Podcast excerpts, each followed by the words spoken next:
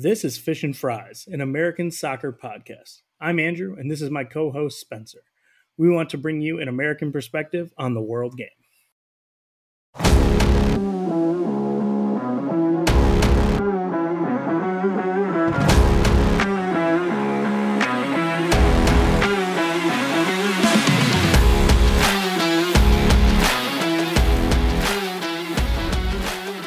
Welcome back to another Fish and Fries, an American soccer podcast. I'm Andrew here with Spencer. And Spencer, we got to talk about this group, talk about the round of 16, talk about where we're going here. But first, how you doing, buddy? I'm doing pretty good today, Andrew. We've got uh wrapped up the round of 16 here. We're moving on to the quarterfinals, the business end, you may say, of this competition. And a lot of look, I, I, thought the fixtures this uh, round were a little bit of a lame duck in some circumstances. There's a couple surprises, but a lot of big teams and a lot of big fixtures coming up, man. I'm pumped about it. How about you? Yeah, it was kind of like the appetizer round, especially with like as personally, right? For the USA going out in the first game really did kind of I feel like took some of the luster off of this for it, right? Because it was the USA winning, or I'm sorry, the USA losing, sadness, depression, right? And then Australia, like, and then it was basically just like chalk, right? Like, okay, well, if the U.S. isn't going to make a run, let's get all these other, you know, great job qualifying Australia. I thought that was really special for you, right? Poland, get out of here with your no attack. You know, that like Poland, get out of here, no attack. Like the whole thing kind of just was like setting up for this round, which I think is set up really, really nicely. I mean, but it hasn't been all chalk, has it? Hasn't been quite all chalk. We, I, up until basically today, I'd say we had all chalk, but uh, shock today in Spain. We'll get to that in just a second, but um, yeah, it, it's been very chalky, but that leads us into really, really, really interesting quarterfinal fixtures. Like there's four fixtures, and I'd say three of them are real, real standouts at, at the very least. So, yeah, I'm I'm super excited to dive into them, man. But as you just referenced, um, not completely chalk. If if Poland, Poland, if Spain would have done their job today against Morocco, we'd have uh, been really looking at a bunch of really, really, really tasty fixtures. But Spain's out, man. They lose to Morocco. They're their former colony gets one up on Big Brother, kind of a la how we were uh, as U.S. fans against England. Um, one up on the former colonizer, and it's Morocco, the lone re- representative that's not in. Am I mistaken? This is just off the top of my head, but the lone representative that's not from CONMEBOL or UEFA in the last eight, Andrew. Correct. You are right on that. And first of all, Spain, my pick to win the whole thing. So make sure to mention that right off the bat here. Just just a disappointment from your boy. Tough one, buddy. Tough one, buddy. Yeah, yeah, man. Not exactly. Hey, hey, hey, hey, a moment of silence for my boy Andrew and his pick being out already. Uh huh. Yeah, and then uh five moments of silence for the Qatar pick.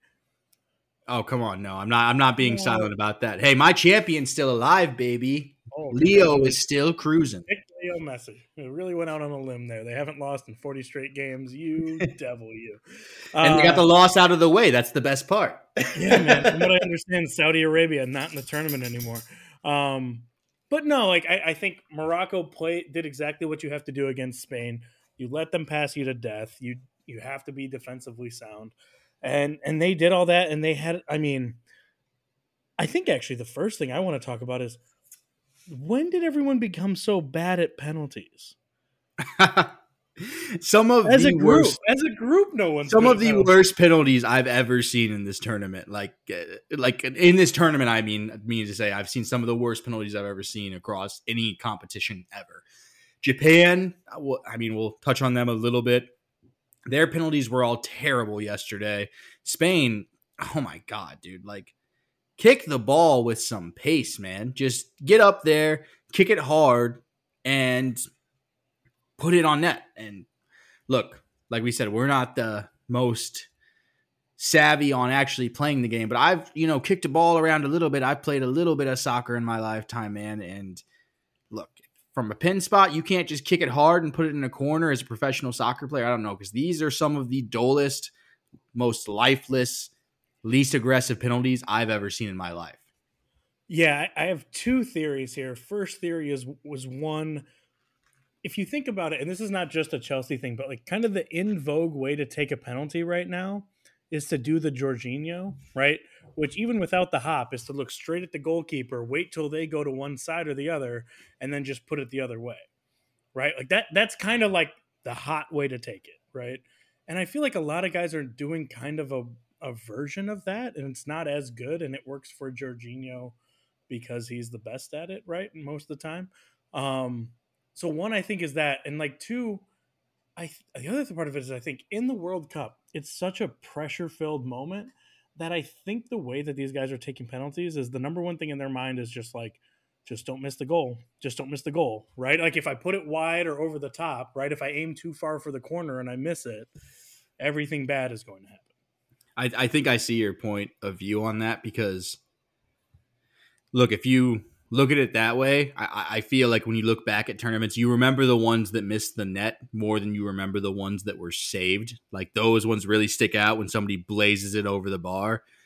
But I don't know, man. I, I think that I I back the opinion of just go up there, hit it hard to one side. Eh, look, I, I'm if you put it on net and you hit it hard, at least it's not a lock that the goalie's going to stop it. When you hit a little dink like they're hitting right now, it a lot of the players at least are hitting right now. Because even Morocco, some of their penalties I thought were pretty soft. Just the keeper guessed the wrong way. Mm-hmm. Um, look, if, if you guess the, if the keeper guesses the right way, you're basically making it a 50-50 at that point. If you guess the right way, they're definitely stopping it the way with if you're not going to kick it with any pace, I mean at least. But um, you know, hit it hard. Maybe it goes top corners. They can't get over there fast enough. I, I, am always a fan of the just lace that baby into the top corner, or at least into the side netting or something. Just lace it as hard as you can. If I miss the net, I mean, maybe that's what's that's the risk you live with in that situation. But I'm a I'm very critical of the penalties this tournament and how you know uninspired they look. I suppose is the best word. Yeah, uninspired, and just kind of to get back to that Morocco game and Spain, like Spain did not play well. It's kind of the thing they're stereotypically like criticized for, right? Death by a thousand cuts, but it's not going anywhere. It almost looked like is somebody might have said in our preview, like they, great. It almost okay. looked like they were they were lacking a goal score. I, I, wonder who called that out. I like you know, well, and I'm not a I'm not a genius for that. A hundred people have said that of like where are the goal is going to come from. Like you know, everything's great. The defense is great. The midfield's great. The wingers are great. Mm-hmm. But where are the goals? And um, look, Morata was pretty solid in the group stage, but they just didn't like they didn't have that cutting edge today, man. And it just kind of came back to bite them because they had a lot of possession. They looked good throughout the game. They had a lot of good attacks, and there's nobody on the end of them, man. Yeah, I, I don't know. We talk about like blame. Like, I don't think it all falls on Morata. I think Morocco had a really good, had a perfect game plan for Spain today, right? And Spain, Spain's not this juggernaut right now, right? They have that kind of reputation as being, but I think we're a World Cup or two too early here for this. I, I was kind of imagining it right and taking a shot a little bit when I made that pick as a Pedri Gavi breakout, you know what I mean, that kind of thing. And they played super well, but they weren't. It just it's too early. It's four years. Look out for them and the men's and the U.S. men's national team. But I, I know you said that, but look, it came out in the pudding. Okay.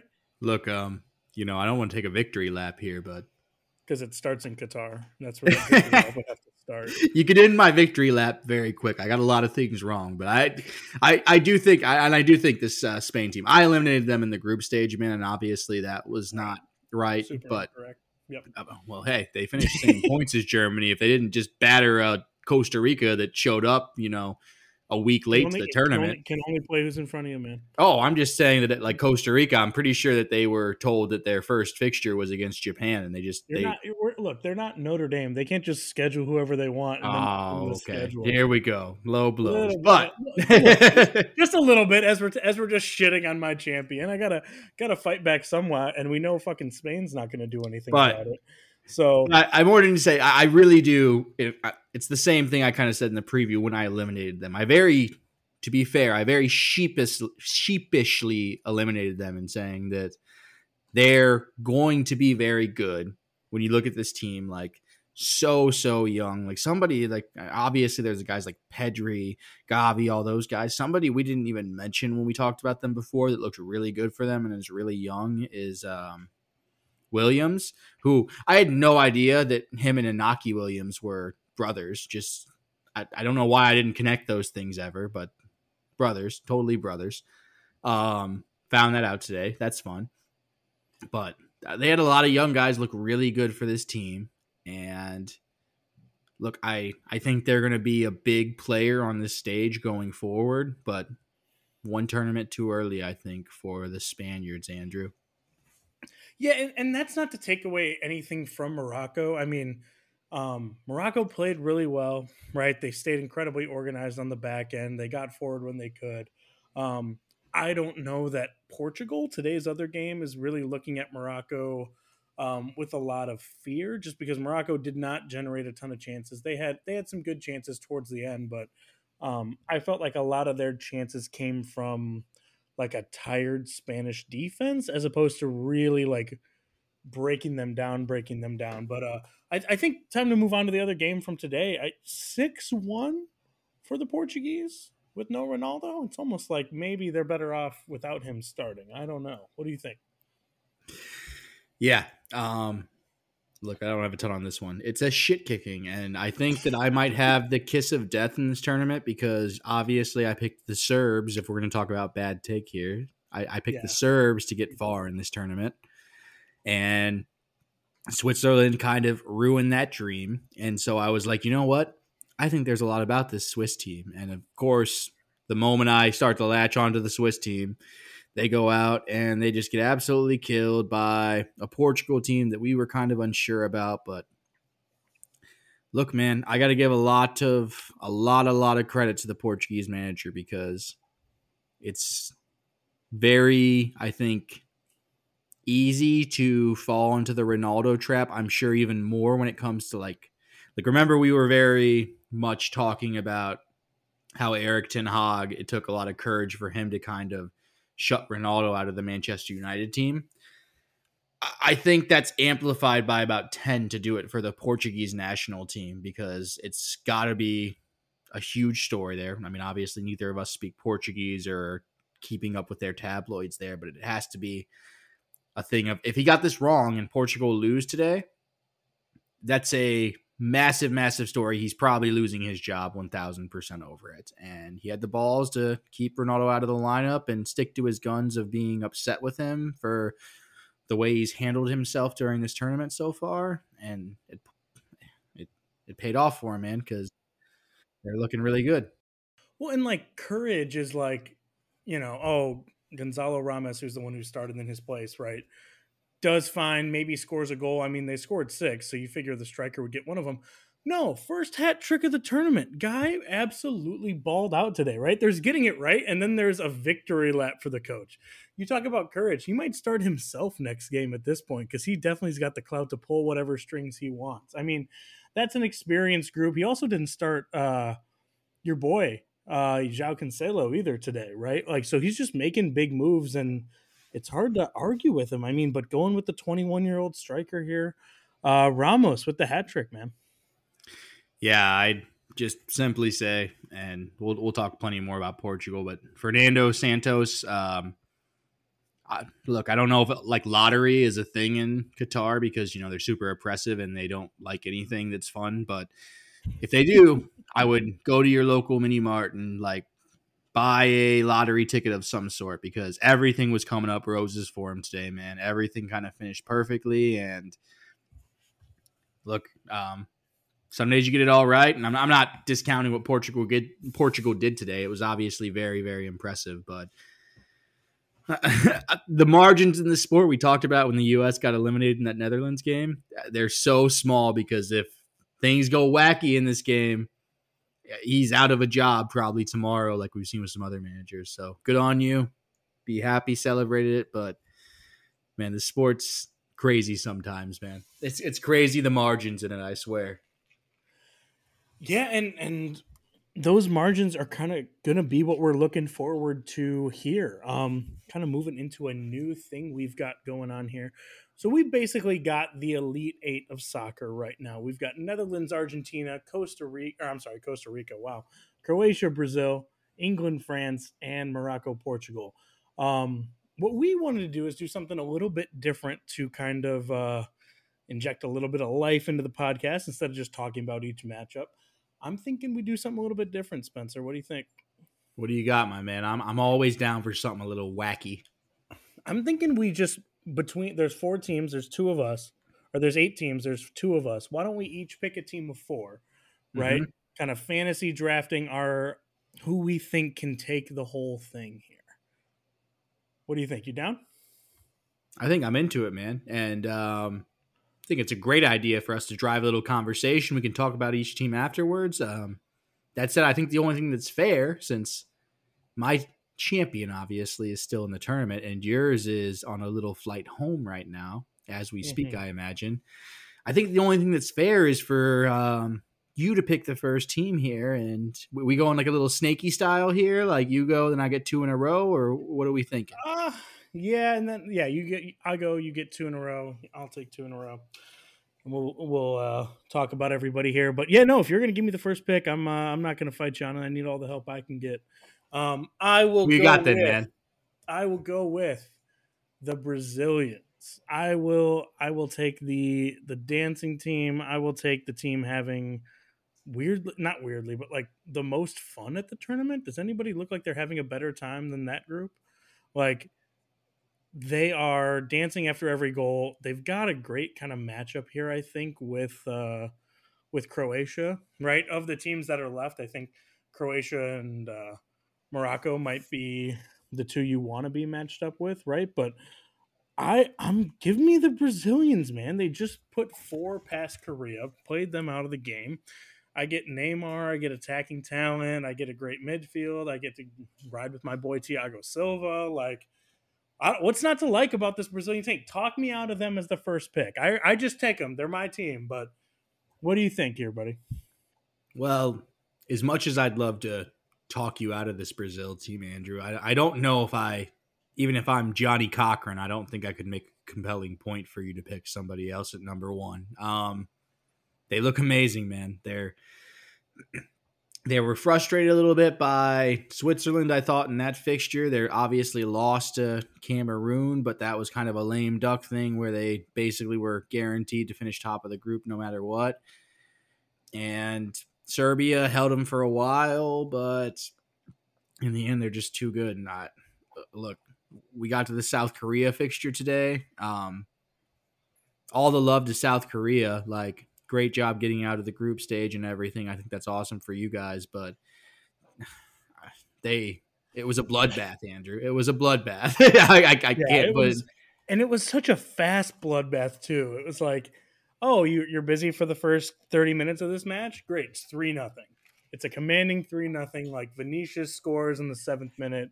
Neymar gets the penalty, kind of with his well with his trademark and probably the best penalty of the tournament, which is a low bar, but you know, smash that thing home.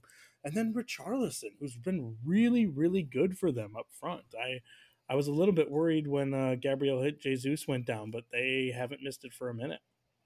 Yeah, and I, I did see today that uh, Gabby is going to be out for the rest of the tournament for a few months, matter of fact. But look, I, I said it when Neymar went down, and they were like, we think he'll be back, but we're not positive he'll be back. I um I, I think there's not a team better set up to take a few losses in there. Maybe at fullback, like that's somewhere you can maybe get at them, but otherwise, look, they're two to three deep in almost every single position, man, and they have plenty of power to withstand a couple losses. Like it's a real luxury. Like look at us as the U.S. We're sitting here like, man, Josh Sargent went out. That was a huge loss for us against the Netherlands. Like Brazil is just able to be like, oh, Gabby Jesus is down. Like that's all right. We have three solid center forward forwards behind him. So it's real nice. I I can't fault you for pick, picking Brazil number one. They look very good. They're flying high right now, and yeah, I I think they've got to probably be the betting favorites going into this quarterfinals. Andrew. Yeah, it, it's one of those in retrospect. Like we both did a preview. Neither one of us picked Brazil. Like neither one of us picked Brazil. Neither one of us picked France. It's like as soon as I heard you were going with Argentina, I should have just picked one of those two teams now that my team's out. But uh Speaking of the Argentines, is that where we're going with uh, Spencer's first pick here? Well, um, obviously, the Argentines in general have had a bit of a shakier path so far. Obviously, the early loss to the Saudis, um, recovered against Mexico, and then pretty handily took beat Poland. Um, a bit shaky against Australia in the round of 16, but kind of got going. Um, there's been some t- teams that have looked really, really impressive outside the Argentines, Andrew, but look, I'm a believer in karma here, and I think you dance with the girl that got you bought to the dance, Andrew. So I'm going to stick with Argentina at pick number two here. Um, I'm proud to select my Argentines, Leo Messi. I think they still have enough about them. I think they look they're, they're growing into this tournament. Look, it was a mm-hmm. little a bit shaky against Australia just in the score that it was 2-1 Australia had a late chance to tie it in the extra time, but look, it was a crazy they, they dominated that game. There was a crazy weird strike that deflected that went in the net for Australia.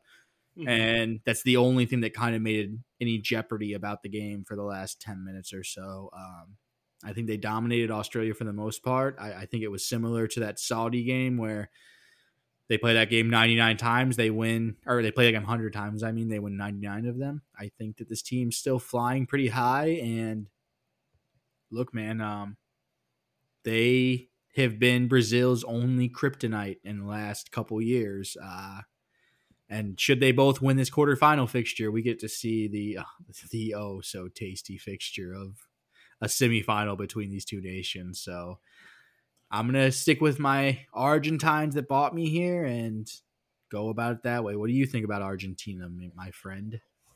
Yeah, I, I think I agree with you that they've grown into this tournament. The only thing I'd kind of say, because I, I did kind of think about taking Argentina first there, but um, I don't know that I'm still super sold on their defense just from a personnel thing. They've played fine, right? I'm not really basing that off of anybody other than you look at the names playing at the back for for other countries. Um, and they're definitely a more impressive group, right? With I'd rather take uh Militao, Thiago Silva, you know, and, and everybody back there rather than than that group. I think is just a little a little shakier, although they've been pretty good at this tournament. Um, I think Martinez, like Emi Martinez, I think has made some huge saves for Argentina, really keeping them alive sometimes. If they can continue to ride that momentum forward and positively, right? I I just get worried it's going to catch up with them, right? I'm I'm worried Messi and that offense won't be able to drag them out of something, right? If they're down two goals, you know. Um, but I don't have any glaring concerns. I, I I just truly like the Brazil squad more right? Is the only reason I didn't pick him.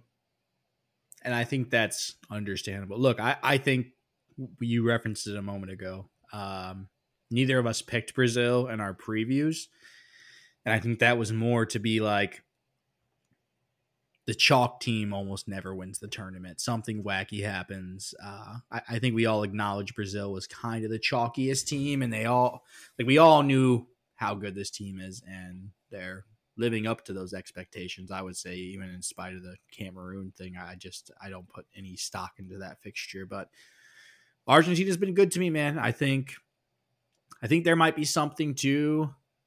Obviously, you never want to lose your first game of a tournament, but I think there's something to that that they've responded well to that, and they've had to grow into the tournament. And look, if you're asking me for my money, who's going to win this tournament? I think it's going to come down to whoever wins that Argentina versus Brazil fixture. Should that happen, if I was predicting it, I think that both these teams should get through the quarterfinals, barring something wacky. And man, they might be the best World Cup semifinal fixture I've ever seen in my life. If we get that, I really need it to happen. I need the Netherlands and Croatia not to cause any drama to that happening because I just I need it in my life, man. I need it injected straight into my veins. Argentina Brazil semifinal to go to the final. Yeah, man. Um, I can't falter there. That's but it's what we all want. Hundred percent, and I and I think that I fancy whoever wins that fixture should it happen. I think um, I like them to win the tournament, so got to take Argentina second. Plus, you know, they're my pre-tournament darling, and I'd like to look, you know, a little smarter, a little bit of credibility in the bank for some of the bad picks. That would definitely wash some of them away. But uh, moving off Argentina, if we're snaking this, I got the third pick here, and yeah, where are you going I, here? Should I pick somebody from that Brazil Argentina fixture not to win? I think the next favorite, Andrew, it's it's got to be France, man. They look. Oh, I was hoping. They, oh no, I wouldn't letting France get to you at four, man, because France looks I should good. have been suspicious of your kind offer. Kylian Mbappe unleashed a little bit at this tournament. He looks so good for them. Olivier Giroud unleashed, I should say, maybe first and foremost. This guy is just when he pulls in that France shirt, we we talked about last pod, but just you know, scorpion kicks, bicycle kicks. This guy looks so good. This team looks so good as a whole, and we worried about the midfield a little bit of like being, a, a, as I kind of referenced with uh, Spain as well. We were like, is it a tournament too early for Tchouameni and um, holy hell, who am I forgetting? Camavinga. Uh, well, yeah, and, no. and Rabiot's been playing more too, which I kind Rabiot as well. Expect. Yeah, but this team looks really good. They look good at every position. They've been dominant, and yeah, I, I think you got to put them up there in the top three. Andrew, what what do you think about this French team this year? Fran- I'll be honest, man. I think France was the other team I was really considering for that first overall pick. I, uh, um, they they've been, I think they've been the most dominant team, right? Um, we talk about Brazil getting kind of a nice draw there, right? Um, and having no problem today. But I mean, France played Poland off the pitch too. They've played a ton of teams off the pitch. I mean, you get Mbappe going up top, and he plays so well with Giroud, and then like, you know, guys like Ousmane Dembele who've played really well in this tournament. We you don't even talk about them, right? All they do is get to the line and distribute the ball well, and Antoine Griezmann and stuff like that, and I think you know as the reigning World Cup champions, it's really hard to to pick against them. Um, I go with Brazil just because I think they are they're the healthier team. I feel like is fair, you know, fair to say there, and um, I I think that uh, England France game is the one we've all got circled right now in this uh, first group of matchups here. Yeah, and I'm, I'm sure we'll get to England pretty shortly. I can't imagine they're going to be back. I can't imagine they're on the board next time I pick here, but France, um, yeah, we talk. I, I referenced um, Brazil's depth kind of in positions, and France has been very France's depth that is has been very tested. but eh, look, there's guys like Benzema who aren't there.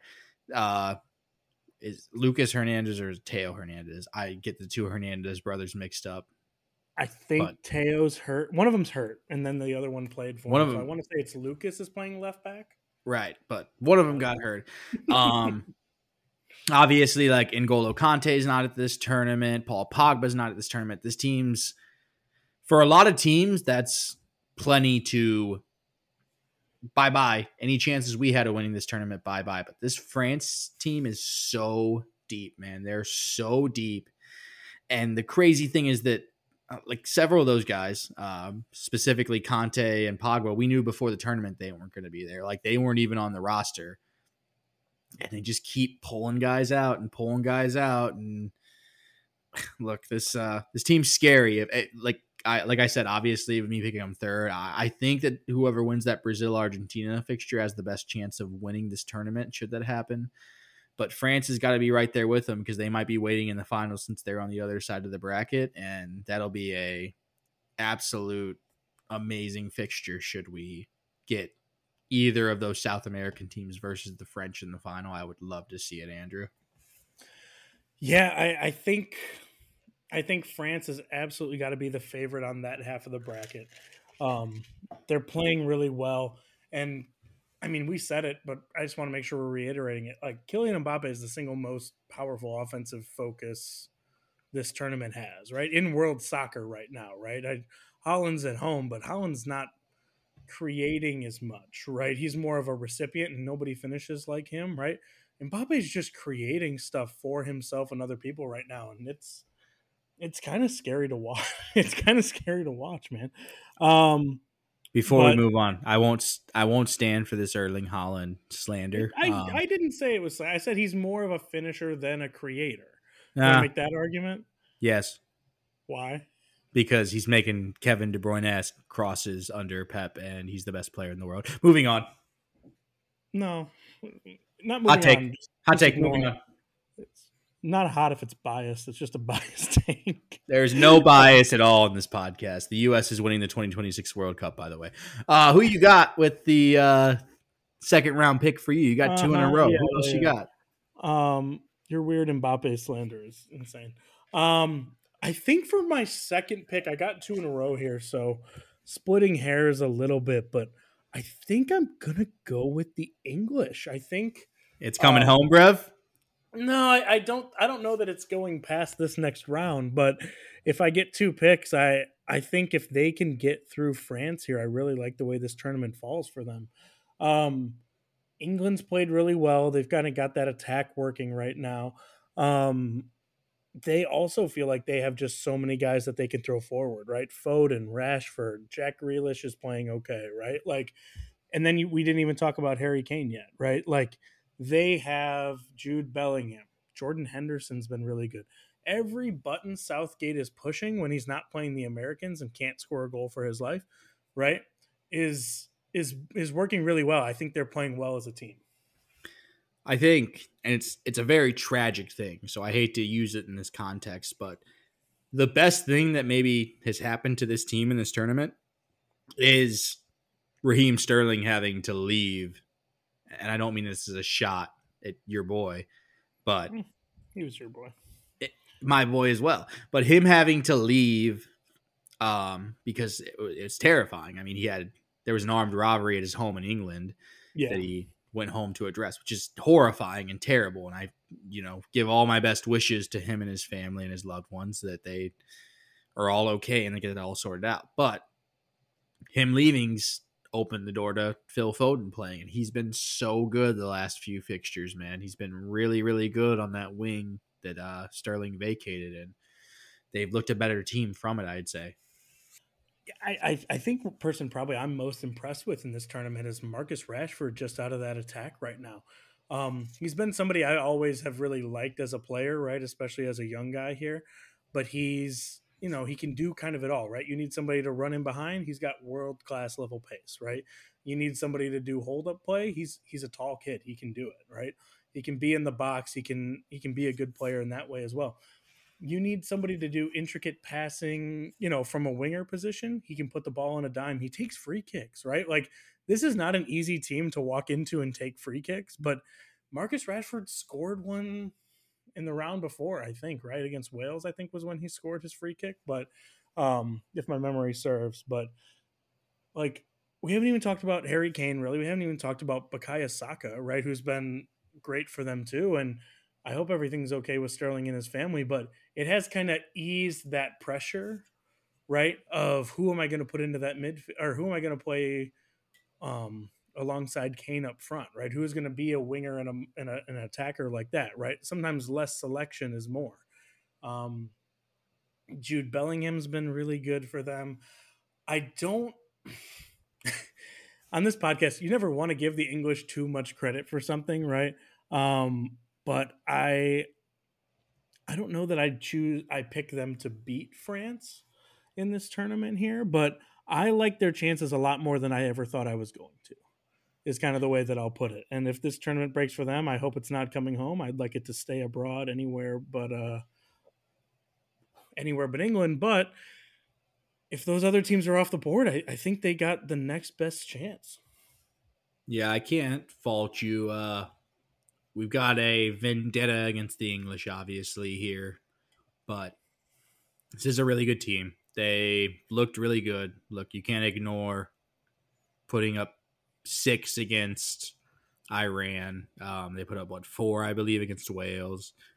They they had a couple shaky moments in that Senegal fixture, but I mean, at the end of the day, it's three nothing to them. They look good, man. They look really good. I fancy the French against them, obviously, but should they get through that fixture, then I think it's a very much look out because this team is really flying high and they've got a nice path to the finals at that point, I think.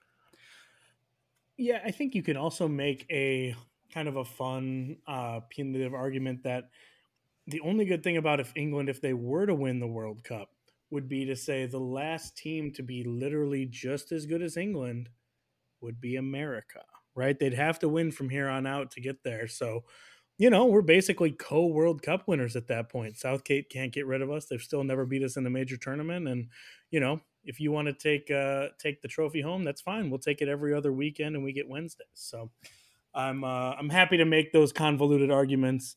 Uh, Look, I, I still think I'm rooting for the scenario that they somehow beat France. They get to they beat whoever they play in the semifinal, and they get to tragic. the final something and mm-hmm.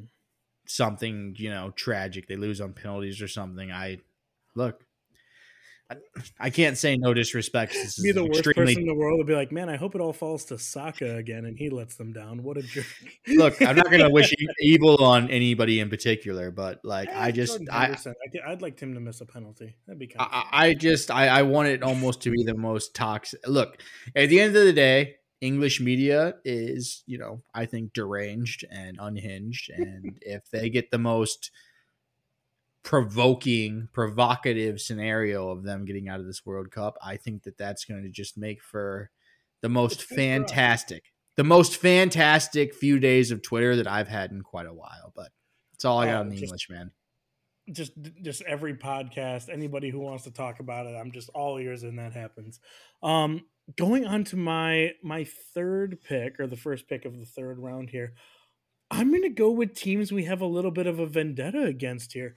I'm going to go with the portuguese as long as they keep ronaldo on the bench. Like six goals today. They've been impressive all throughout the tournament anyways but like i love rafael leao. I i love this team minus ronaldo. I want to love them. And when they keep Ronaldo, when they start ronaldo on the bench it's much much easier to love them and that way i don't have to pick the netherlands who have hurt me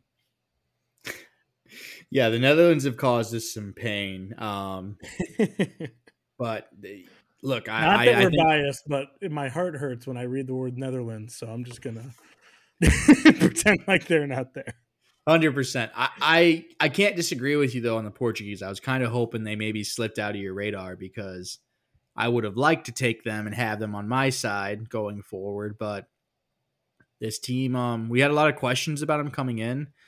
The loss to South Korea was a little weird, but that was a bit of a lame duck for them as well. Like they were already clinched. They probably had the one seed, so things looked pretty good for them. They rotated the squad a bit also. But look, at some point, you got to look at the important fixtures, I would say. Like they beat Uruguay. They dismantled a Swiss team that I was, as I said earlier, starting to buy into a little bit. Um, and I think Fernando Santos, the manager, like his balls are. Have you ever seen the episode of South Park where uh, that is Randy? He's carrying his balls around in the wheelbarrow. it's kind of what I think. That's kind of how I think Fernando Santos is bombing around Doha tonight. Is balls in a wheelbarrow because look, it took big balls to bench Ronaldo and Cancelo, as you said, and kind of move away from that and see what happens. And in, in an really elimination good, game. In an not, elimination not, game, not in a, not in the third game of the group stage where they got stuff wrapped up, right? In an elimination game against a team who like you know, didn't like you talked about the Swiss earlier, but it's not like they came from a poor showing, right? Like there there's no reason to really expect 6-1 today, right? That's the score we got and Portugal played them off the field, but I don't I didn't go in expecting that. Maybe you did, but no, um, that's a it's a shocking result. I'm shocked that a defensively resolute team I would describe Switzerland as is just getting hammered absolutely hammered by a Portuguese team I had questions about. I, I would almost argue, like, obviously Morocco beating Spain is kind of a big upset. To me, almost the big, most, like, the biggest, most shocking result of the round of 16 is Switzerland getting dismantled by this Portuguese team. Yeah, so I will uh happily kind of take them off uh take them off the board here.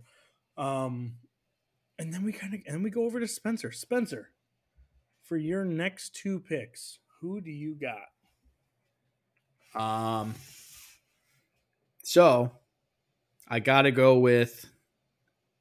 You know what? I'm going to punt on them for a minute because they've caused me personal pain. So I will Serbia's, pick the Netherlands. Serbia's out of the tournament. no, I'm talking about the Greg Slayers the Greg Slayers and uh, Louis Van Gaal in the Netherlands. I'm gonna make them because they've caused me personal pain. They're gonna since I have a snake here, they're gonna be the second of these two picks. Spoiler alert. Yeah, I knew it was coming. But since they're the Greg Slayers and have hurt my heart, I get to pick the Croatians first, Andrew. A, a savvy Croatian team that continues to do it at big tournaments. I, I heard somebody that the other day they compared this Croatia to like Belgium's gener like golden generation, and they were saying, look, if Belgium has pull, had pulled off what Croatia has done in this generation, we might even be talking about Belgium differently. And this Croatian team keeps going. Um, Gvardiol, man, do I want this guy. He keeps saying maybe to basically every. He basically says maybe to every big club in the one. world. Let me have one. I, I, think I've seen Fab. We tried I to buy him Fab. like a year ago. We're still trying. Fab, I think I've seen this week literally tweet oh. like six different clubs and be like, Gvardiol quote, yeah, maybe I'll no, be a Real hold on, hold on. Start, no, no, no. Maybe Start I'll be a right Chelsea spot. trailer. Who did he do this to first? We talked about this the other day. I yeah. walked you through it. Me and Fab are in a fight, guys. Me and Fabrizio Romano. He's it's hurting my feelings. Spencer, it's too painful. Welcome. He's it. he's he's fit a he's hit a few maybes saying Gvardiol is like maybe I'll play for this team one day. Maybe I'll play for this team one day. Like a bunch of but nothing burgers. With Chelsea. It 100%. always Chelsea first. Tease Chelsea first, then we get some real news. Bunch of nothing burgers, just getting a bunch of people up in arms. I'd love to see him in a city kit one day. Andrew's rattled. Not a bunch of people. Um, Me. This is a personal attack. Specifically, Andrew. He feels attacked. Time He's been texting me all week about post, it. Post USA loss in a, in a time of need, a vulnerable. I believe time. it was the same day as the USA loss. So that same, was a tough was day like for my boy. Before the next game even started, we'd barely even wrapped up the pod, and he's like, "Josie would be a great thing to play. I have Mateo Kovacic there. He's my Croatian teammate." And then, like a couple hours later, they're like, "Would you like to play for Real Madrid?" He'd be like, "Oh, it would be such." And this is Gvardiol, right? Oh, it would be such an honor to play for them. I also have my teammate there, Luka Modric. It's like, what are we doing? What I think great reporting. I think and the, the only was an N'Golo Kante shot he put in there too. I was like, this is brutal. Sorry. The only logical thing. It's oh, it's all good. I, am just gonna go. go the city, I'm gonna have an aneurysm. I don't want to hear it. It's not the time. The only logical thing to happen now is that City. We we referenced it when we did our preview pod of like Borna Sosa was linked to City. So we have to go get that guy. And then we'll be like, hey, Gvardiol, what do you think about playing for City? He'll be like, oh, my teammate, Borna Sosa, plays for them. It's very good. Pep Guardiola, good coach. Maybe I play there one day. So we got to throw our, our hat. We got to throw our hat in there. But he's been really good. He's been really good, man. Um, this midfield, Luka Modric is like, you know, 76 years old. He's still doing it. Um, Mateo Kovacic, your boy, he looks yeah. really good for them. Brozovic, uh, Brozovic love, looks good. Brozovic. Perisic looks good. That header by. Perisic for the goal was really nice in the oh, last yeah. game.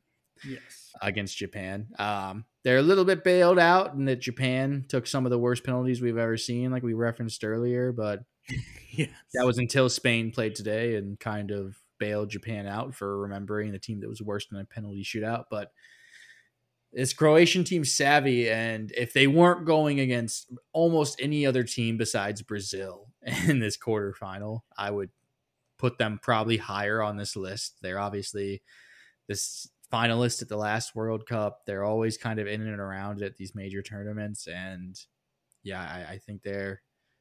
I, I would logically pick the Dutch before them, but since they've harmed me, I'm gonna go with Croatians first and I and I love this Croatian team. I, I made a big case for them in the in the pod preview, right in the group's preview there.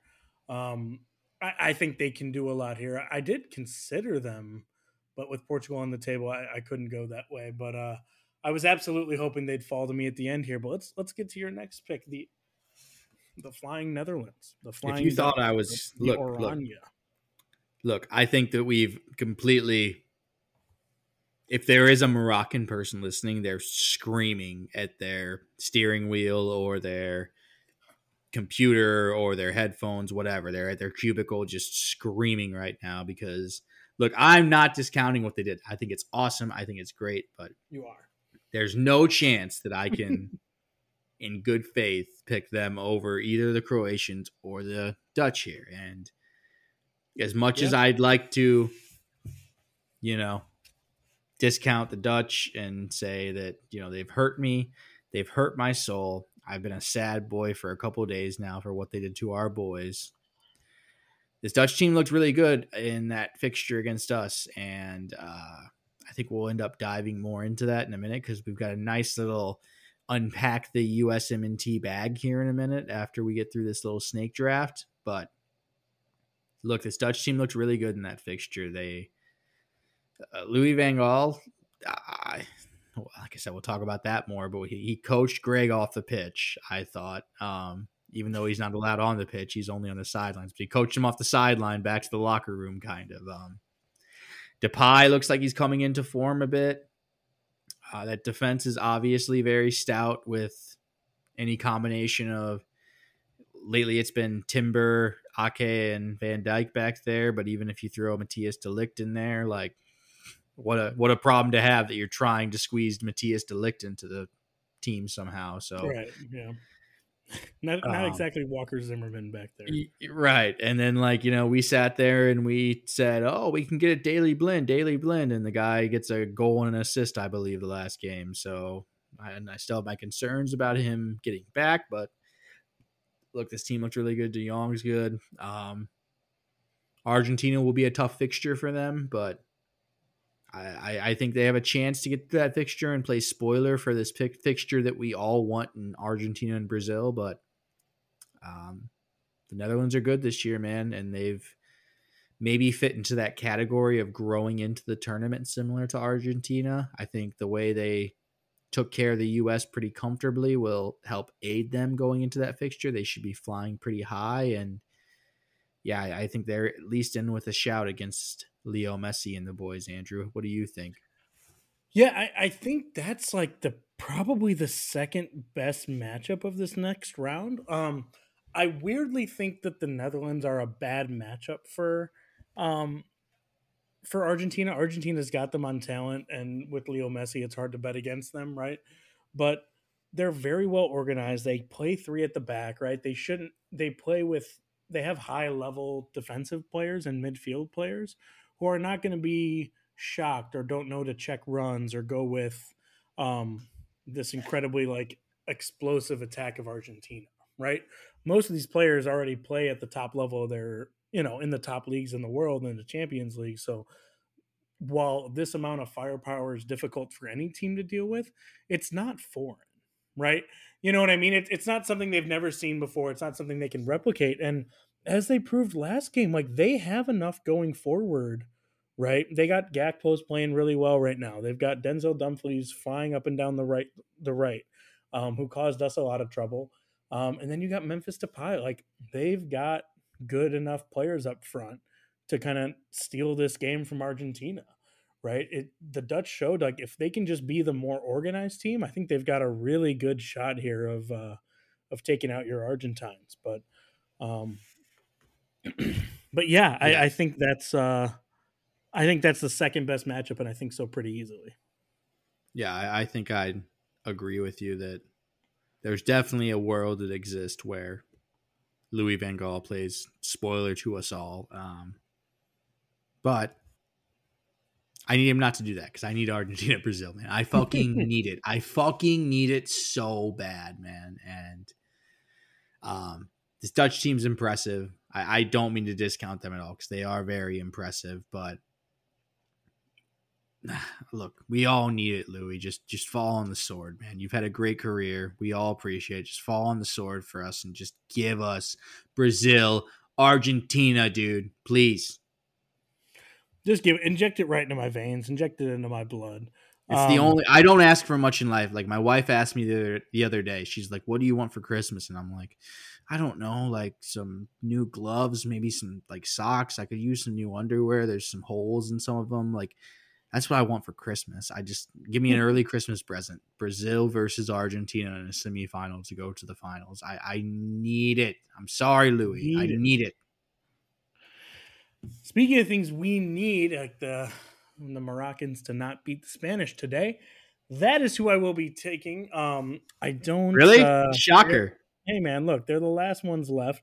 But like Andrew, I need earlier, you. I need you to make Khalif from Casablanca happy here because he's yelling at his steering wheel because well, we're that's just. What I was about to say. If there's one thing you should not want in this tournament, it's Spencer believing in you, right? Oh, he didn't take Great down the Argentines single handedly, but Qatar's not dancing, right? Serbia's not dancing. I, there's a couple other ones I'm forgetting in there, right? But like those are the two that sp- that stick out to me they played a perfect game against Spain today, right? They they were very very just solid, well organized, and with the guys like Ziyech, Hakimi, um, Mazraoui, I thought was really good today, right? They have enough to get a couple goals, right? They have a favorable matchup with Portugal here, right? Portugal's been playing really well, but they're not exactly the juggernauts of Brazil and you know that kind of thing, right? So they got kind of a favorable draw, right? You could be playing France, England, Brazil, or Argentina in this, and they got Portugal, who've been good, right? But are not the most settled team, right? They're again talking about playing like a colony, you know, like they're very close geographically. A lot of they're going to have a lot of overlap between their players playing in those leagues and everything else there. I I'm not going to be shocked if we're, we're if uh, Morocco is playing either France or England in the next round. Right? They they played really well today, and they have the talent. Right? It's not just a like a Japan situation, right, where they've got so much organization and they do all the right things, but they just don't have the end product. Right? They just don't quite have that talent to push them over the top. As much as I hate to say it, Hakim Ziyech is really good at uh, soccer when he's not playing for Chelsea like just an aside um and here's a total shit on my credibility moment. I had completely forgotten that romain saïss of uh, wolves a couple uh-huh. years ago was yeah. moroccan. They were like they said his name today on the broadcast and i was like oh he's moroccan? Oh, right. Yeah. that's right. He is moroccan. Uh, they've look they've played very well this tournament. I agree with you. They've looked very energetic. They've looked up to it. They've gotten their tactics right in almost all these games so far. And I agree with you. There's definitely a scenario where they take down Portugal and they just slay all of the Iberian Peninsula in, you know, a quick knockout round tournament. Just Spain first, Portugal second, move on to the semifinals and look, I, I don't fancy them against Portugal. I don't fancy them against either England or France, but these tournaments are funny, man. And if they get their tactics right a couple more times, like I, I don't think it's the craziest thing to see a Morocco in a final, and then who knows, you know, if you if you outmanage them one game. I, I look, I, I think that they are obviously the least favorited out of these teams that are left, these eight, but I don't think it's the craziest scenario that just something weird happens. Weird things happen at this tournament, Andrew. Yeah, and and even from like um from just a like draw perspective, right? Like not playing Brazil, huge, right? Not going against some of these bigger teams like Portugal is Portugal can be there for the taking, right? Portugal was not world beaters in the group stage.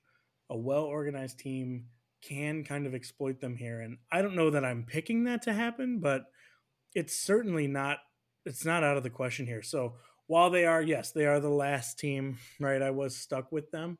Um, I I think they got they definitely got a better shot than the Croatians. I'd love to have Croatia come through and surprise us all, but I, I think Morocco's got a pretty decent shot here to get to the next round. They've got a better path than the Croatians. I would give you that for sure. But well, actually, if Croatia can get past Brazil, they've got an easier pass. But you have to start that by getting past Brazil, which is uh, tough, tough the, assignment. Not, not for the faint of heart in this tournament. But that's the uh that's the old snaky snaky there, Andrew. So what you come out with? Yeah, I, I got it here. I got so I've got Brazil, England, Portugal, and Morocco, while Spencer grabbed his Argentinians, uh, France, Croatia, and the Netherlands as a just true traitor hates the USMNT. Definitely orders fish and chips. It's a problem. Propaganda. Propaganda. um, and we so I think that kind of wraps up. We'll uh, as we get into the next round here, those games will start taking place on the 9th, which is Friday. Friday, Friday unfortunately. I have a bone to pick with FIFA of not putting these Just games on, on, Saturday, Saturday Sunday. Man. Just put it on Saturday. Put them all on Saturday and Sunday, right? Do you only got four two games. on Saturday, two on Sunday. It would have been perfect, but you know, they've just they've Friday, they've, they've got to just give us and look I, am gonna get FIFA, into the not for the people FIFA. I, am I'm, I'm gonna get into the getting shafted by FIFA thing in a minute when we talk about the U.S. team, but and that's a where's Spencer going with that type of thing? But that's exactly the face I just made. I mean, um, no more yeah. so than normal, but we'll see. We'll see what Spencer got here yeah, it, it, sucks. Come on, just give it to a Saturday and Sunday. I I know that they're maybe it's selfish. I know there's countries in the world that their weekends are not Saturday and Sunday. They're like Friday and Saturday or whatever. The but like majority is Friday is Saturday Sunday. Most of Europe, us over here, a, a lot of TV money. Just fix it for us. Come on, help us out, man. But let's uh let's segue that Andrew and let's go into the We've had a few days to reflect here about the U.S. MNT USMNT. Um, kind of a you know from thirty thousand type of feet view. Now we were very raw and stuff on Saturday when we talked about it, just right after the U.S. lost. But kind of uh, where where are your feelings now? A few days later, you've had a few days to reflect, kind of wrangle it all in, all your feelings, be a little bit less emotional. I think on both of our sides. Mm-hmm. Where are you? Uh, where are you falling on this USMNT right now, going forward? What are your real blazing thoughts about the team? The farther we get from the actual sting of the loss, the easier it is to be just super positive about this like core group, right? Um, the U.S. men's national team as a whole, I don't know how I feel about um, you know, because then it gets into like the organization and is Greg good enough to take this job stuff. I'm sure we'll kind of talk about here, but like the idea for the idea of like the core group, right, which I'm kind of defining as Christian Pulisic, Yunus Musah, uh, Weston McKennie, Tyler Adams, Tim Weah, Giovanni Reyna, and Brenden Aaronson, right? Those six guys and at Matt Turner, right? Just guys you can probably count on being there for the next four years, unless something happens where they're, you know, one of them's very injured or somebody really comes out of nowhere and cements their place. But I just, I love that group, man. They're such a fun, like, likable group, right? There's nobody in that team you're pushing out. It's only people you want good things for, right? There's no, even like, just always the ill will of like the men's national team in years past have been like, like, remember back to like Michael Bradley and just being like, he's got to get out of this team. He's got to get out of this team. And then he's out of the team. And it's like, well, we don't really have a lot of other midfielders. Or Gyasi Zardes is not a real number nine. He's not good enough to play. And then he's out of the team and we don't have a number nine, right? Like there's none of that negativity right now about core players. Like Landon Donovan's a great example too, right? Where, you know, he comes back to help us qualify and then Jurgen Klopp leaves him off the roster, right? There's there's none of that right now. It may surface between now and then, but to be honest with you, man, I just I just love this group. They're all root. They're all easily. They're easy to root for. They've all got big career moves kind of coming up for them, right? Um, just I, I had Instagram up while we were talking, and just you know, the first thing that pops up is Yunus Musah being courted by Chelsea and Liverpool and a bunch of other big teams. Like that's exciting and fun, man. I heard McKennie might get a move to Tottenham, and while it's the wrong side of London, like these guys played well and are being respected on the men's and on the world soccer level. Sergiño Dest, I didn't even bring him up, but he he played great. He's back in conversations in this. Antonee Robinson's maybe getting a move to Inter Milan. Like it's just a fun time. Like what the the more the disappointment wears off, the more I'm really just able to be like, we've got a good young fun group. They play well together, right? If we can just get some pieces and maybe a different coach, man, like I don't know, but what what are what are your feelings as we get a little bit of space here? So I think that was like a great synopsis of like the roster. I think there's so much to like roster wise going forward. And is forward, I mean to like 2026. And I don't think that even begins to at least you hope so as a USMNT fan. You hope it doesn't even begin to like encompass the entirety of what like a roster might be in 2026.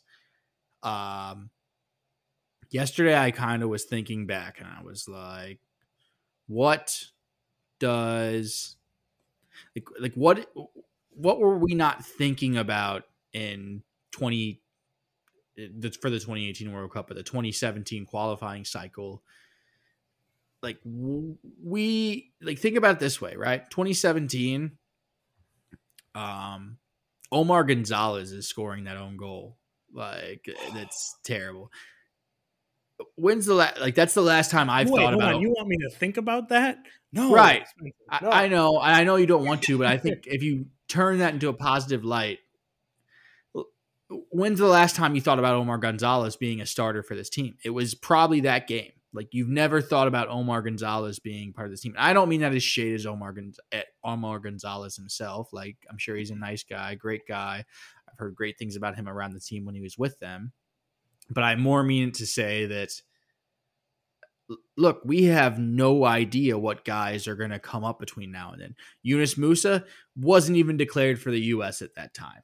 Um, Weston McKennie had, like, I, I believe, just maybe started to have an like a chance of breaking in at Schalke. Christian Pulisic was still finding his way at Dortmund, like just getting out of the academy, just starting to have a bit of hype. I, I mean, he was hyped for us, but he was still, you know, a rotation player at Dortmund at that point. Um, Tyler Adams still in MLS, like starting just to establish himself in MLS. So my point just is to be we don't know who's going to over the next four years really establish themselves. Um, there's a lot of contenders certainly, but four years is just a long time. I know when I think back to us not qualifying in 2017, it feels like it wasn't that long ago. But when you really try to retrospectively look at it, you're like, so much has changed with this team, and so much is different that you just have to anticipate there's going to be guys that break in, and that's great for the team. Because today, I, I don't know, when we sat back after maybe I shouldn't say today, but two days ago when I sat back and looked at the team after we lost, I'm like, yeah, this guy will be back, and this guy will be back, and this guy will be back, and that's true for a lot. Like a lot of those scenarios are true, but naturally, the way this sport is growing in this country, you have to imagine that there's probably some 16, 17, 18 year olds right now that we barely even know about that are going to start to pop over, pop off over the next few years, and um, the squad will look similar, but I'm sure there's going to be some differences when we're reassembling in 2026 for the World Cup. Andrew, um, I don't know. Do you have any points on that in its own? Yeah, the and the 2026 World Cup seems so far away, right? It's it's impossible to kind of forecast, right? Um we kind of talked about it a little bit with like the guys we know probably aren't going to be there just because four more years of soccer at a high enough level doesn't seem super likely, right? And the really the only two we could say that about was Tim Ream for sure and DeAndre Yedlin for sure, right? Those two guys are probably in their last World Cup and hopefully most of their last qualifying cycle. But even just the guys on the periphery like Walker Zimmerman, not necessarily aged out, right? Kellyn Acosta, not necessarily aged out, right? Guys, maybe, maybe we we hope get aged out, or just there's more talent that those guys aren't still around and part of the thing. But like, you bring up guys like Omar Gonzalez and stuff like that. There was never a sense with most of that men's national team that didn't qualify of where we where will they be in four years, right? Because that group that didn't qualify was still mostly kind of the old guard, right? It's Brad. Like it wasn't a hopeful group. This team qualified and is hopeful and is looking forward and making big moves. And it's just kind of a fun. It's a super fun time to be a men's national team fan. Um, I did see. I don't know that it's confirmed yet, but it looks like they will be playing in the Copa America as a guest team in 2024. Here, uh, any thoughts on that? Uh yeah, so I will dive into that in just a second. I just do just want to say that yeah, I, I agree with you. A lot of those guys from the 17, 16, 17 cycle that this team didn't qualify, they had a, a stench on them and there was always going to be a rebuild. But I think a great example just of this team going forward is like look at somebody like our boy Joe Scally. Um we think right now that it's nailed on Sergiño Dest. I would say 95% of the fan base probably thinks it's nailed on of Sergiño Dest and Antonee Robinson are our two best fullbacks. But uh, look, Joe Scally, he's uh, 19 coming into this tournament, I believe. Like yeah, where we, we have no idea where he's going to be in four years from now. He might totally supplant one of those guys. And that's just within the squad. And that's that's somebody that made the squad and stuff. And it's him going over a guy like Sam Vines, who no offense right. to Sam Vines, not the age profile you want, especially going to the next tournament. Not good enough, right? When he played with the US, but like that was before like the MLS kind of like substitute, like, oh, he's a really good MLS player for the Colorado Rapids or whatever, right? That used to be the guy who like started for the national team. That's not a high enough level anymore unless you play like a certain position. You know what I mean? Like just think of it that way as a the level, you know what I mean? Like this the floor is raised, right? Our ceiling's way higher than it's been in a long time, but that floor is raising too as you have guys who are casually every weekend competing at the highest levels of soccer. Yeah, and I have MLS in relation to USMNT thoughts in a minute, but I want to tackle your original question of um, Copa America. And I believe, unless that it's dropped in the last little bit, I don't believe that's confirmed yet. To answer your question for one, mm-hmm. um, but it needs to be Andrew. It's it's fucking got to be. I I don't care if you have like hell or high water. The U.S. Soccer Association has to figure out a way for the U.S. to play in that tournament and be invited to that tournament and to get our good players that tournament because I believe I heard earlier today that if you're an invitee to a tournament, um, since we aren't technically in CONMEBOL and they just do that thing of inviting teams sometimes, uh, clubs are not necessarily. Yes. Uh, what's yes. what's the word I'm looking for? They're, they're not, not they're not required. They're obligated. Thank you. They're not obligated to send players over. Uh, look, um, we'll get into manager talk in a second. Whoever the manager is, they they're gonna have to negotiate with these clubs to get some of our good guys there because we. This is a big bugaboo of mine with the U.S. Um, we've got to find a way to play more competitive fixtures than we're playing right now because we've alluded to the Gold Cup in the past. It's it's fun when you get to the last couple rounds of it, and we're playing the Costa Ricas and the Mexicos of Concacaf. Like, yeah, then it's fun. But you know, I, I, I don't get up too much for us in the group stage against Antigua and Barbuda or something like that. No, no shade, Antigua and Barbuda. I'm sure you're a beautiful country and you have great things and great cuisine, but you're not great at football. And me beating, uh, like, I, I love to win eight nothing against somebody, but you know, it's it's not getting me up for that game. This team, I I, I think after that Netherlands fixture in particular, um, we'll talk about Greg in a moment. I've got some new thoughts on Greg that have settled in over the last few days, but like uh, the Netherlands kind of that game was comfortable for them in a lot of ways. I, I, think the U.S. had a lot of possession and stuff, but the Netherlands we, we kind of played right into their hands. Yeah. We kind of played right into their hands, yeah. And um, part of that, look, I think we got a lot right in the England fixture, which England's obviously a very good team, but we got to find a way to be more competitive at this elite national level um, if we want to be successful and have real runs in major tournaments.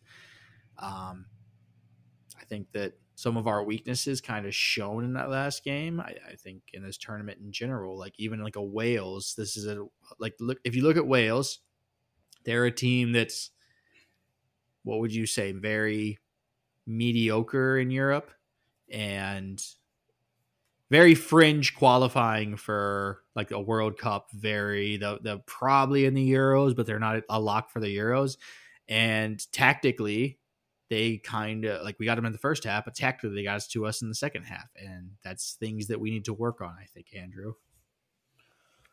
Yeah, I, I think like Wales is a good example, right? Because I think Wales needs to be the minimum level of team we're playing, right? Eventually, it's you know it's nice every once in a while to have to go play Honduras, and we can try some stuff out because we've kind of you know, talked about that too. That Greg didn't take enough chances to try things out and get new players in here. So, um, but I, I think that's got to happen against good competition, right? If something works against our Antigua and Barbuda, Barbuda, Bar, Antigua and Barbados, right? Barbuda. Yeah, Barbuda. They're they're Barbuda. Barbudi. They're Barbudi. They're not very good. They're Barbudi um, at soccer. Yeah, they're yeah, it's bar beautiful this time of year there though. Um, I guarantee. but like what they have in talent, they need to find answers to, try new things, and find different ways to get all these guys on on the field at the same time. Right. That was kind of my main takeaway. Is we have our best players and they're not all playing at the same time. Right. It's hard to do. Not not everybody can do it, right? Just based on positional availability, but the Reyna thing cannot be an issue going forward. I don't care if you got to put him, nail him on there as a starter next to Pulisic, just so that he feels good about this. But whatever that was with all that weirdness, can never happen again, right? If Greg wants to keep his job and and have people still be thinking positive thoughts about the men's national team where they are, and that's kind of another whole question. But they need to play at this higher level they need to. It just has to be the standard. 100%. I agree with you. And let's have Greg talk in a second. I want to park that for just a moment, though, to say that I, I think for the better of both CONMEBOL and CONCACAF, we need to find some type of common ground to play more competitive games against one another because look, CONCACAF, there's like 60 fucking countries, but you know, 55 of them are dog shit at soccer and have like, you know, a hundred thousand people or less. People yeah. Yeah. Um, and CONMEBOL, there's a great level of play down there, but there's, I believe, off the top of my head, 13 or 14 countries in South America. Um, it, like I said, it's, it's just grueling qualification and stuff. They have more than they, they they bring more to the table than Concacaf does uh, competitively. But uh, look, how many World Cups straight has Europe won? I mean, we're going back into the '90s, I believe, to find a South American Brazil winning a winning a World Cup. Mm-hmm. Um, Europe's really taken a step past everybody, and um, you know, I the the bad ones stand out to you, but even look like a, like a Brazil that hosted the tournament in 14 and they get embarrassed by Germany at home. I think that both these confederations need to come together. Uh, we need some sort of something that's similar to like the Confederations Cup back in the day of like these teams playing each other like the US playing some teams from Europe and like some somewhat competitive fixtures and some teams from South America. Like Copa America would be awesome but I think we need more than that and it would I think benefit both confederations to just get some more competitive fixtures against one another Andrew. I I think I think the problem with that is it makes a ton of sense for CONCACAF right to really branch out and bring as many of those teams in as they can because you know, let's be honest, the teams not qualifying out of CONMEBOL are way better than the teams not qualifying qualifying out of CONCACAF, right? Um, I think the truth of it is is that the North American Federation needs, you know, all those teams, right? Not just the not just Brazil and Argentina, right? Like they need all those teams to put together a really good um, you know, constant slate of games. But South America does not need no the US and Mexico and Canada coming into their tournament all the time, right? I hope they get asked to do it because big tournament experience is great, but I just don't know how often that will be the case, right? That they need us to go down. My argument for CONMEBOL wanting to do this would be, as I kind of referenced a minute ago, that they're Europe's kind of taken this thing over, man, and at the very least, I understand that in general, you would fancy like obviously I think an Ecuador is way better than a um, Costa Rica or something. But I think when you get into that US Mexico, like Mexico is a team that until this last tournament, they're always getting out of the group stage. The US in most their World Cups are getting out of the group stage. These are teams that are competitive at that level typically when they go there. And if, if nothing else, if you're a Brazil, an Argentina, a even an Uruguay, or I know Colombia is not at this tournament this year, but like a Colombia, Chile teams that are typically pretty good, Ecuador. It gives you something different than what you see in South America, right? Because I think a lot of the times regions, um, the football can be a bit you know every kind of region of the world kind of has their style of football sometimes and you can get a little caught up in oh we've seen even though i'm sure ecuador obviously goes out with a more pragmatic approach than a brazil who's a little more free flowing but it gives you a chance to see teams from different regions that have a little bit different of a playing style that can go out there and just be something different, give you an idea of something different you're going to see at these tournaments. And when you look at the U.S. and uh, the U.S., I shouldn't say in particular, but CONCACAF and CONMEBOL, we're in similar time zones. Like logistically, I'm not saying to fly from you know Sao Paulo to Los Angeles is a short flight. It's still several hours, but it's much more doable than like them going them flying in an international window to London or something. Like these are sure. things I think you can work out. You can have these teams play each other, just see different things. Obviously, I think it is more I, I beneficial. would like to see it too. I just don't think we don't raise their profiles; they raise ours, right? So if we have to give them something, even if it's just that sweet, sweet American television money, which everybody loves in CONCACAF, right? everybody loves in CONCACAF. I'm sure the uh, Brazilian Federation, I'm sure the Peruvian Federation would not be um, upset to get that sweet Fox money or Peacock money or wherever they're going to stream or host these games, right? But um, it's not needed from them, right? Adding three teams in does not put them on par with Europe, right? Brazil and Argentina just being better teams is the only thing that can kind of take that back away from um. But we're, I think we're kind of getting into a weird thing. I, I really hope that they play in the Copa America. Um, I hope we're able I think they need to. Squad. Oh, they they have to. If not that, something equally, you know, like get into the UEFA Nations League. I know you can't do it, but you know, wriggle your way well, in there. I, I think. Like, I think. Sorry to cut host, you off. Like host a big tournament. Yeah, sorry to cut you off, man, but I think like UEFA Nations League is a great example of like I listen to a lot of English media, obviously, and they sit there and they bitch and they bitch and they bitch about the UEFA Nations League, and these are just glorified friendlies and stuff, man. We would kill to have high level fixtures against teams like the Netherlands, Belgium, uh, France, Germany, Spain. I we would kill as American fans because we we're always in a waste. We're always in a wasteland of fixtures anyway. Because I'm gonna go at them again, but like you know, Antigua and Barbuda aren't good. We play a lot of not good teams. Like uh, the Bahamas are not good at soccer. Um, even when you get into CONCACAF qualifying, and that's like a huge thing to me is going into this tournament. I'm very worried about we don't have if we don't have to go through qualifying, which it sure as hell seems like we're not going to have to. Where are the competitive fixtures coming from? Like going into 2026, man. Like that's why I think they have to get into Copa America somehow yeah, get into Copa America, host a tournament, host a big tournament, invite, call it the you know World Select fucking Cup. Invite everybody who didn't get out of the group stages, right? Invite everybody who did get out of the group stage. I don't care. Figure it out. We've got enough stadiums and people who want to come watch sporting events in this country. As long as you don't price these like NFL games, people will come and watch soccer. The MLS is a great example of this. Put them in MLS sized stadiums, right? You got St. Louis City FC, right? Got a brand new one Beautiful here. Stadium, right? Put any put any international team playing any CONCACAF team, right? And you'd fill that thing up. It's not that it's not that many people, man.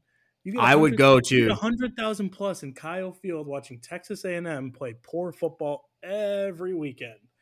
It's not that hard. It's not. I hard. would. I would kill I would kill to watch Kosovo versus Costa Rica in St. Louis, dude. I would definitely go to the game. I have a wacky idea of like, what if you do a in the the year after the World Cup, like so next summer, say, what if you do like a equivalent to a World Cup, but it's it's like an NIT type of thing, where it's like basically all the teams from like for North America, the best way I guess is the teams that don't make it out of the hex, the four teams that don't make it. You invite, you know, 32 teams or whatever, and it's just an NIT World Cup basically of how we have it in March Madness where it's all these little bit lesser nations, all the like European, like Italy. I'm sure Italy would love some competitive uh, football. Right.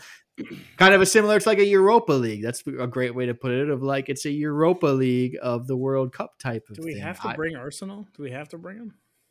Um, they'll definitely not, be there at this point. Yeah, they'll definitely be there. I think. But one last thing, we got to we got yeah, we got a lot to do. Go ahead. We got to we got to get through one more thing before we end it here, Andrew, and that's the.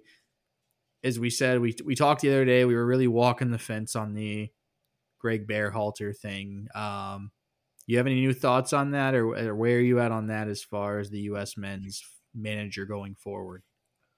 As as a lot of these jobs kind of open up, right? There's people getting fired from bigger national teams. There's you know other coaches becoming available.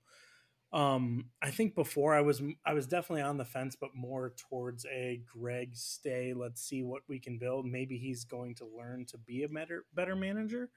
Um, I can't say that guys like, you know, Tuchel thinking about the Germany job and stuff like that hasn't like turned my head, right? Because there's a lot of time between now and then. And if you can get somebody else in there to push buttons and and just see things differently, right?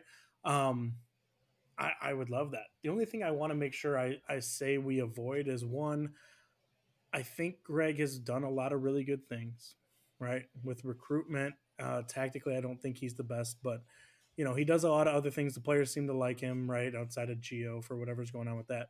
Um, but if you can get somebody in here who truly like knows the game, not a not a Jurgen Klopp, not bringing in somebody who, or not Jurgen Klopp, um, Klinsmann. I apologize. Complete opposite. Somebody who doesn't know the game, Jurgen Klopp. no, somebody who doesn't exactly you know, managed at that high level before, like Jurgen Klinsmann before he took the U.S. job, right? There were kind of horror stories of him going to a back three when they've never practiced it before and that kind of thing. So I want to be cautiously optimistic about maybe hiring somebody new, um, but not just going for a name, right? Somebody that's proven track record is what I'm what I'm looking for. Yeah, I think where I've decided I fall on it is that I think Greg has done so much good for this team as a whole.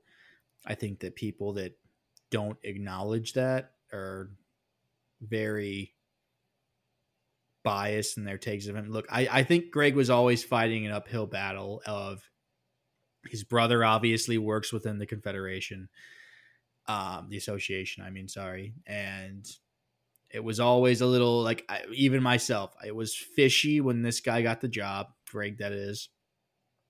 It smelled of corruption and stuff like that. But I think you have to give Greg a lot of credit for look at where the culture of this team was in 2017 like we talked about uh, versus now. Like this team's culture is so so good. I i'm a big believer in where there's smoke there's fire and when all these guys are talking about the team in such a good light. I believe yedlin came out which is a guy that was on other national teams at world cups and he mm-hmm. says this team's yeah. so close. This team's the closest team i've ever been on blah blah blah blah blah. I think greg's done so much good for that. At the same time though i think that um, Greg's gotten a lot wrong tactically, and I, I think it's harsh. I think that if maybe even if we're like a and I don't mean this as shots at them, but like a maybe slow, like not as far along on their psych, soccer cycle as like a uh, I don't even want to say it. People might get mad, but like a Canada. I know they finished ahead of us in qualifying, but like I don't think Canada should hire like fire John Herdman. I think he's done a great job with their culture, and I think that he's a young manager that's kind of. I think him and Greg are a lot like very similar. But I think when you look at the U.S.'s talent, the U.S.'s talent is further along than Canada's is as a whole, at least on the whole spectrum. I think Canada has super good players and good pieces, but when you look at the team as a whole, I think the U.S. has more talent, and I think that Greg has not gotten the most out of that talent. Like the Gio Reyna thing, I think in general it was the right decision of the way he handled the World Cup, but that was more a detriment to how he handled the team leading up to the World Cup that he hadn't thought of ways to get all his best players on the on the pitch at the same time. You know what I mean? Um so I think that I am in the camp now of look, if Greg would like to stay along as some type of assistant coach or something, I don't think he's uh, like look realistically, he's not going to want to do that. No, he he and he shouldn't want to. And he shouldn't be- want to do that. He shouldn't yeah. want to accept a demotion. Um, I think he's great for the culture of the team. I think he's great, great vibes, good vibes guy. But I think this team, for them to take their next step, I think I'm in the camp of they need to get somebody tactically they can get the most out of this team, and in particular, get their yeah. best players on the pitch at the same time. Find a way to play that gets all your good players on the pitch. Yeah, I, I think maybe, and this is a little bit of a, a me centric example, but like I think a really good example of this is like that young Chicago Cubs core before they won that title, right? They had a couple different managers, and then Rick Renteria was a guy that like was the manager before Joe Maddon right? And he got a lot of credit at the time, right? Of like, oh, this young team, he's really bringing them up and they pulled the plug. I, I have a lot of bad things to say about Cubs management since then, but pulling the plug when Joe Maddon became available and putting in an elite level manager, right, who's going to be able to take this team to the next level, that's what we're looking for, right? I don't have any any super super problems with Greg until you tell me who's out there. Right? Until you start saying, yeah, um, I don't know who I, I can't really think of an example off the top of my head, but just to pick a guy who doesn't have a job right now, right? Until you say, yeah, yeah, yeah, um, the U.S. men's national team could bring in Tuchel. Oh, okay, fire Greg today, right? Like if, if that's if that's the case, right? If you can actually go get a top level coach like that, right? And I know Tuchel just got fired from Chelsea, but I still think the guy's a hell of a coach, and I think he'd be great in the knockout tournament system. Hell, he won the only one we let him stay in with Chelsea. Right? He won the only knockout tournament we let him play in. Um, like I, I just think something that level, right? Bring in a Joe Maddon, right? bring in a Phil Jackson. If there's somebody out there who can really get this job done and bring a team over the edge, splash the cash, make the money, get out of here, Greg. Sorry about your Thanksgiving with your brother. I I agree in general that if you can get some type of elite manager to come in, I support that just specifically on the Tuchel thing, I, I, need us not to put that in ether because I would love for like Christian Pulisic to come on this podcast one day. Uh, that's like goals, you know, hashtag goals, and he hates that guy. So maybe not Tuchel. And specific- there's been some time, maybe maybe you know cooler heads prevail, and it's not like Tuchel's got a lot of people to pick over him. Mason Mount's but, not Mason Mount doesn't have any U.S. eligibility. Trust me, I checked.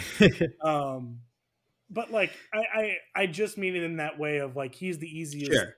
currently unemployed example. Well, right? Like another Mauricio Pochettino. Pep, Mauricio, come on in, bud. Right, but like Pochettino's unemployed right, too. Yes.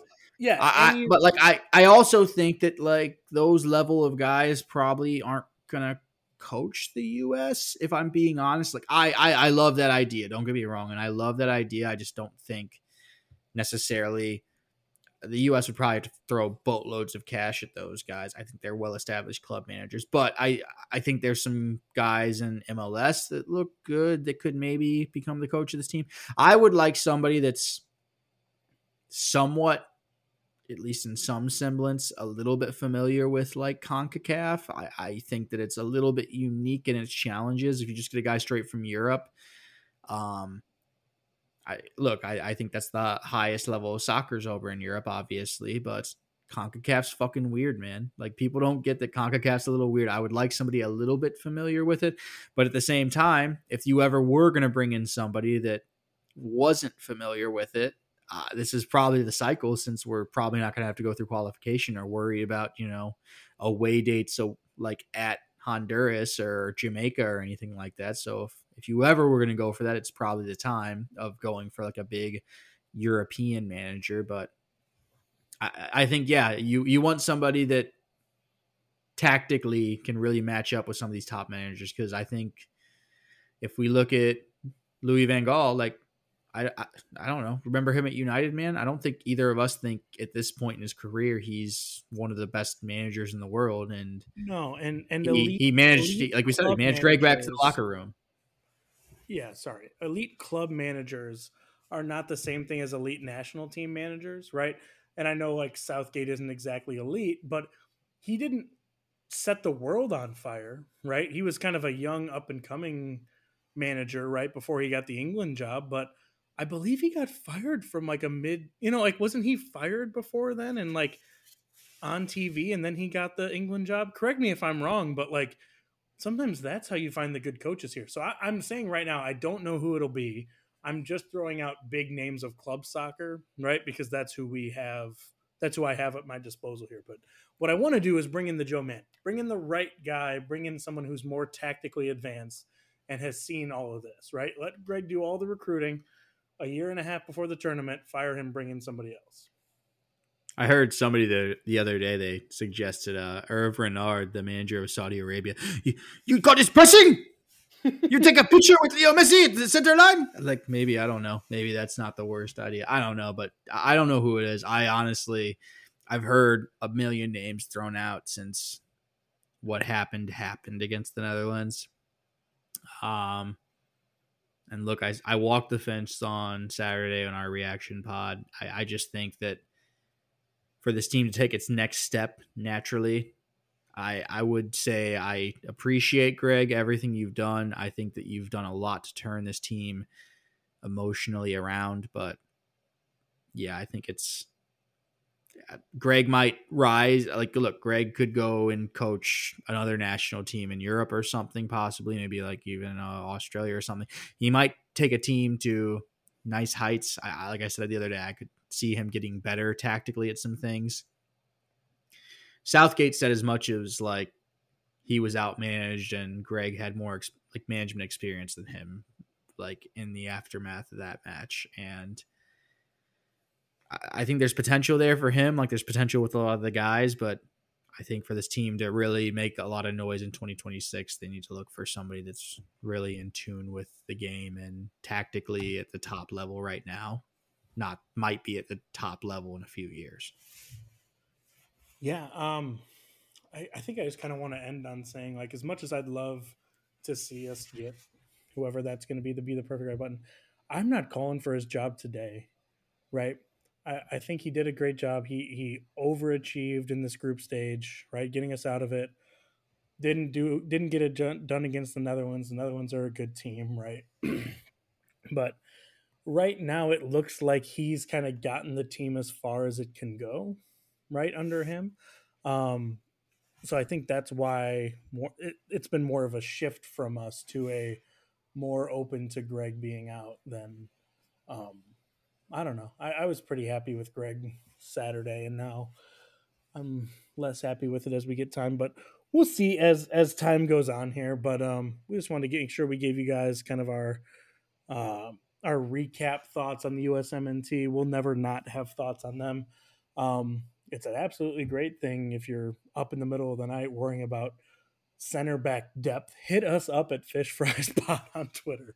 We will probably have almost an immediate response for you about our concerns about the team, but like, um, it, it's one of our favorite things to think and talk about, and hundred percent. It's important to get kind of our our temperature. I think uh, as we as we kind of go away from the men's the U.S. men's national team for a while. Yeah, um, like we said, hopefully there's a Copa America in our future, something for us to talk about before 2026 because I fucking need it, man.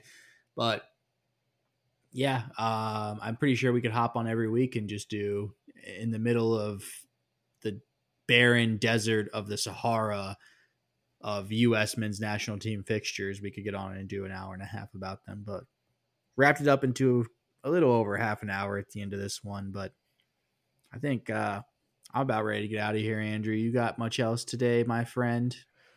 No, uh, just a reminder to hit us up on social media on Fish Fries Pod on Twitter. Uh, follow the podcast, like, comment, subscribe. Let us know what you're thinking. Let us know we are here to talk about it. We will be happy to talk about anything you want us to talk about here. But um, I think I'm uh, I think I'm ready for the for the next round of games here, Spencer. I'm I don't know what to do without immediate soccer in the morning tomorrow. It's going to be such right. a long day. I know. I don't even know how to get through a workday without soccer games at this point. I'm very confused. So many, so many neglected podcasts over the past month. I'm gonna have to try to read down and be like, "What?" I'll be sit. Yeah, I'll be sitting there doing the like Ricky Bobby. I don't know what to do with my hands thing tomorrow during the day of like. But it's I, I don't know I, what to stream on my phone. yeah, I catch up on a few podcasts, a couple maybe non soccer podcasts. I know I've seen. We're gonna have to start like uh, dropping. a we're gonna start like a book club or something like that. But just like we'll just watch, you know, we'll stream some TV series for like three hours a day while we're at work, just the same way.